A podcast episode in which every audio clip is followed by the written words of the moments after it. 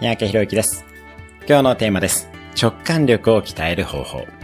あなたは自分の直感をどれくらい信じているでしょうか？直感力は自分で鍛えることが可能です。6つの方法を今日は紹介します。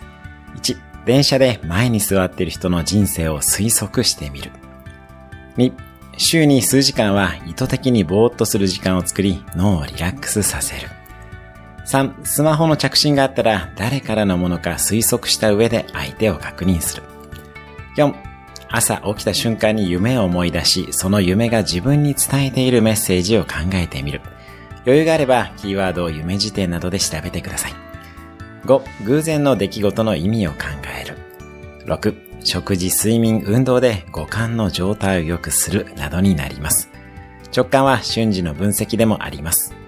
直感を鍛えればチャンスを逃さなくなります。